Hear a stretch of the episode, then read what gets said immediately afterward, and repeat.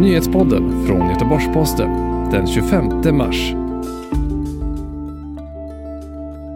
Nya upptäckter från Sahlgrenska väcker hopp om immunitet. SKF permitterar över tusen tjänstemän på grund av coronaviruset och bygget av Karlatornet försenas ytterligare. Det är några av rubrikerna i eftermiddagens nyhetssvep från Göteborgs-Posten. Vi börjar med en uppdatering av läget med det nya coronaviruset i Sverige. Hittills har 2510 personer insjuknat och 42 personer har avlidit. Det berättade statsepidemiologen Anders Tegnell på Folkhälsomyndighetens dagliga presskonferens idag. Det är framförallt i Stockholmsområdet som trycket är hårdast. Strategin är enligt Tegnell fortfarande att minska hastigheten i smittspridningen och han påpekade under presskonferensen att det inte är lämpligt att hälsa på sina äldre anhöriga under påsken. Personer som har varit sjuka i covid-19, alltså sjukdomen som orsakas av det nya coronaviruset, kan bli immuna mot att smittas igen. Det visar nya blodanalyser från Sahlgrenska universitetssjukhusets enhet för klinisk mikrobiologi i Göteborg. I prover från patienter som haft sjukdomen har man hittat antikroppar mot viruset, vilket kan innebära att den smittade utvecklar en immunitet.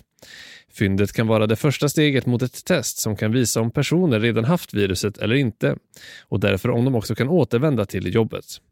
Längre fram skulle testet också kunna visa hur omfattande spridning viruset har fått i befolkningen.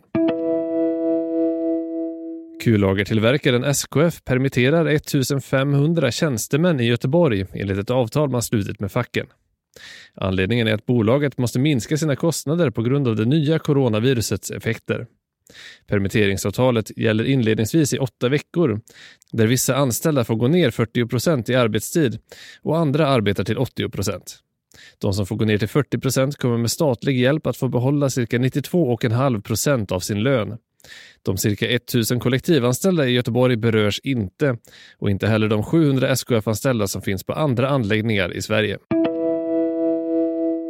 Byggjätten Serneke tvingas bromsa bygget av Karlatornet i Göteborg rejält efter att den nya partnern Oaktree Capital Management, som på torsdag skulle ha köpt 80 procent av Karlatornet, skjuter upp affären på grund av det nya coronaviruset.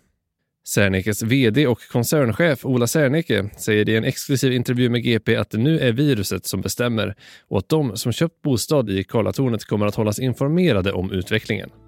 Mer om detta läser du på gp.se.